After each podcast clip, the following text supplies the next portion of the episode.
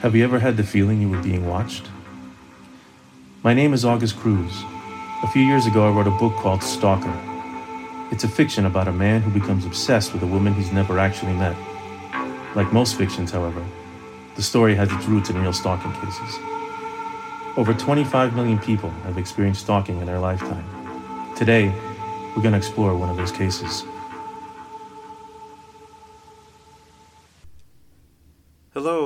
Welcome to another episode of My Favorite Prey. This would be episode 12, and I'm your host, August Cruz. I know there's been a ridiculously long hiatus, but unfortunately it couldn't be helped. As I'm sure all of you know, things happen in life that sometimes derail us, but the important thing is that we get back on track. Especially for the things that we love doing, and this is definitely one of my favorite things. So much so that well, I hope to be doing this for as long as possible, with as little time in between episodes as possible, or until my voice gives out. Which, much to the chagrin of some around me, doesn't look like that's happening anytime soon. In the meantime, if you want to reach out with comments, questions, requests for future cases, complaints, or preferably compliments, please email me at mfprey22 at gmail.com. Okay let's get to it. Today's episode is going to be a little short. It takes us to jolly old England, where we will learn about the case of what has been termed by some as Britain's worst stalker. This case involves allegations of rape, death threats, police screw ups, ruined careers and relationships. You know, the usual.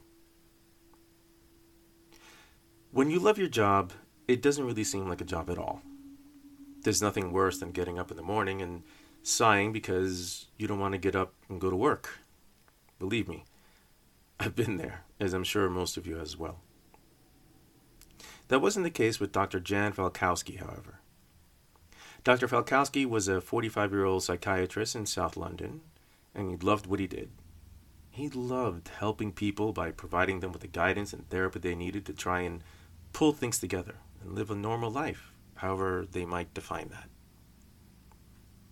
There's something to be said for people who dedicate themselves to helping.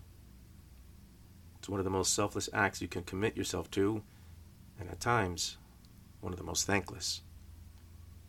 In 2002, Dr. Falkowski was treating a man by the name of George Attard.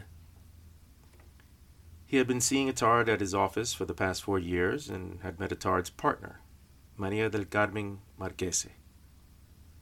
She was a 45 year old cheese counter assistant, whatever that means, and seemed pleasant enough. But, just like Limburger, looks can be deceiving, and it isn't until it's too late that you realize, well, something doesn't smell right. I'm sure you can deduce where this is going. Maria became obsessed, to put it mildly, with Dr. Falkowski. He was engaged to Debbie Pemberton, and they both started receiving threatening texts and messages from Maria. Aside from proclaiming her undying love for Dr. Falkowski, she would also leave threatening messages such as Dig your own grave, Your life will end, gunmen paid, and the ever so lovely and endearing Bang, bang, bang is all you deserve. Nice, huh? There's a way to woo someone you claim to love. For over four years. Yep, you heard that right. Four years. This crazy broad kept harassing the couple on a regular basis. She had become so obsessed with Falkowski that she truly believed that Debbie was keeping them from being together. It got to the point where she was making up 10 death threats a day. I don't know about you, but who has that much time on their hands? I mean, let alone to just sort of spend it making death threats. One of these threats stated that Debbie would be burned in her wedding dress. Now, I doubt that wedding dresses are flame retardant, so yeah, I'd take that seriously.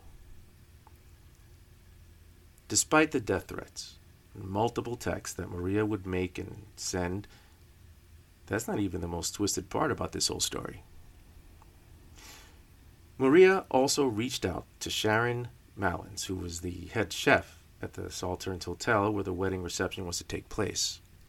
Now, ladies, picture this. Most girls, I'm not saying all, most, picture their wedding to take place at a beautiful venue, beautiful white dress, and all the family and friends there, and everybody supporting you, and just ultimately the best day of your life. A lot of girls spend a lot of time thinking about this, dreaming about it. And now, here you are on the verge of making all that happen, on the verge of fulfilling that childhood dream that you'd had since you were a little girl with the right guy, you're Prince Charming, and all of a sudden, you're getting threats about the day that it's going to happen. As a matter of fact, not only threats to you, but the day before Falkowski and Pemberton were to get married, September 5th,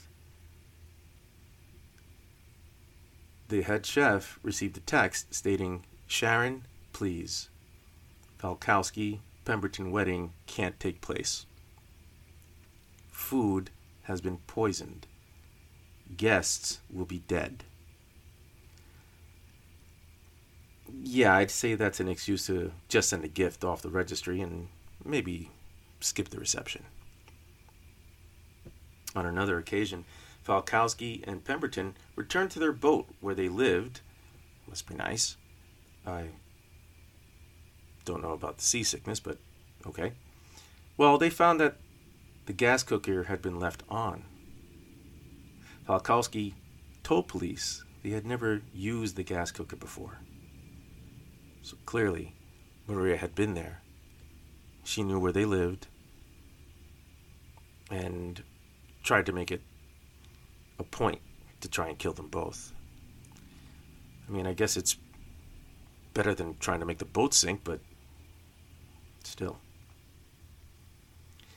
At this point, Maria's actions had caused such a strain on their relationship that Falkowski and Pemberton broke up. Honestly, can you really blame her? I mean, here you are, like I said, you found the man of your dreams, and now you're being hounded by this psychopath who is threatening your life. Eventually, Falkowski started seeing someone else, and that just infuriated Maria all the more. Imagine that. Maria even tried to frame Falkowski for rape at one point. Now, this is the part that's really disturbing. Maria dug through his trash, stole a used condom, and smeared it on her underwear to try and prove that he had attacked and raped her. Yeah, she actually did this. Luckily, uh, the investigation into the allegation showed that DNA identified Falkowski's new girlfriend as the person who, uh, well, was part of the whole mixture. And he was acquitted of the charges. Now, obviously, the investigation tore into not only his private life, but his professional life. When you make an accusation of rape against somebody and it's false, or true, either way, but in his case, it was false. Obviously, it's going to take a toll on your reputation as a professional and your reputation as a person. Luckily, like I had said, he was acquitted of the charges once they found that she was batshit crazy and actually did what she did. Once Maria was discovered to be Falkowski's stalker and had falsely accused him of rape, police arrested her. In August of 2006, Maria was convicted of harassment and sentenced to prison for nine years. she continues to profess her innocence because why not? I mean, all she did was try to love him, right? All she did was try to show how much she wanted to be with him, how dedicated she was to him. And at the same time, kind of ruin his life. Sometimes people who are in positions that require them to help others become targets of the very people they're trying to help. In Falkowski's case, his tormentor was the partner of someone he was trying to help overcome depression. She believed herself to be enamored of Falkowski, and despite his commitment to his then fiancee, she was relentless in trying to secure a future with him. She did this by trying to threaten his fiancee and scare her to the point where ultimately it ended their relationship and actually Pemberton wound up having to seek help. She was on the verge of committing suicide.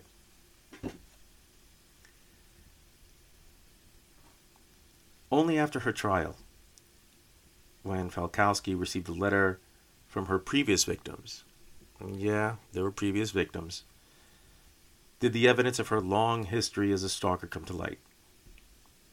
It was a married couple, and they didn't want to be identified, but they told Falkowski about their similar experiences with Maria.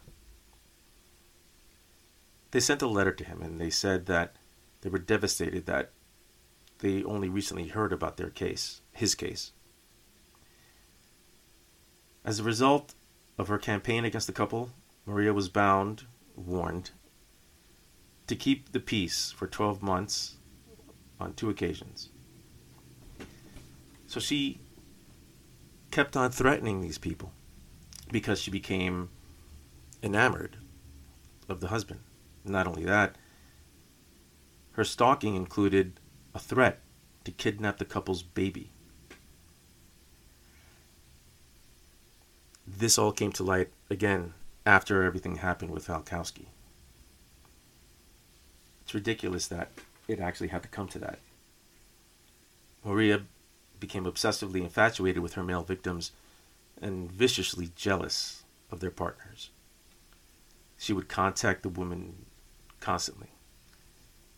Not just Pemberton, but the other woman in the married case. Unfortunately, cops didn't really take things seriously. They kind of took it as just, well, you know, things happen. But when it comes to death threats, rape allegations, kidnapping threats, that's not something that can just be sort of looked over. Maria is where she needs to be in prison and away from anybody that she could possibly hurt. When you make a threat like that, and you're that delusional, chances are you may actually see that the person will try to go through with it. Maria's delusion led to shattered dreams and a prison term, all of which was obviously unnecessary. Sometimes, no matter how one might think they feel about someone, it's just not in the cards. It's best to move on. In some cases, seek help to try and get over it. If you or anyone you know has experienced a stalker or think you may have, please don't hesitate to contact Safe Horizon at 800 621 HOPE. That's 800 621 4673. They're available 24 hours a day, and even if they aren't in your city, they can help get in touch with the local support center. Take care of yourselves, watch your surroundings, and I hope you'll join me again. I promise it won't be as long next time.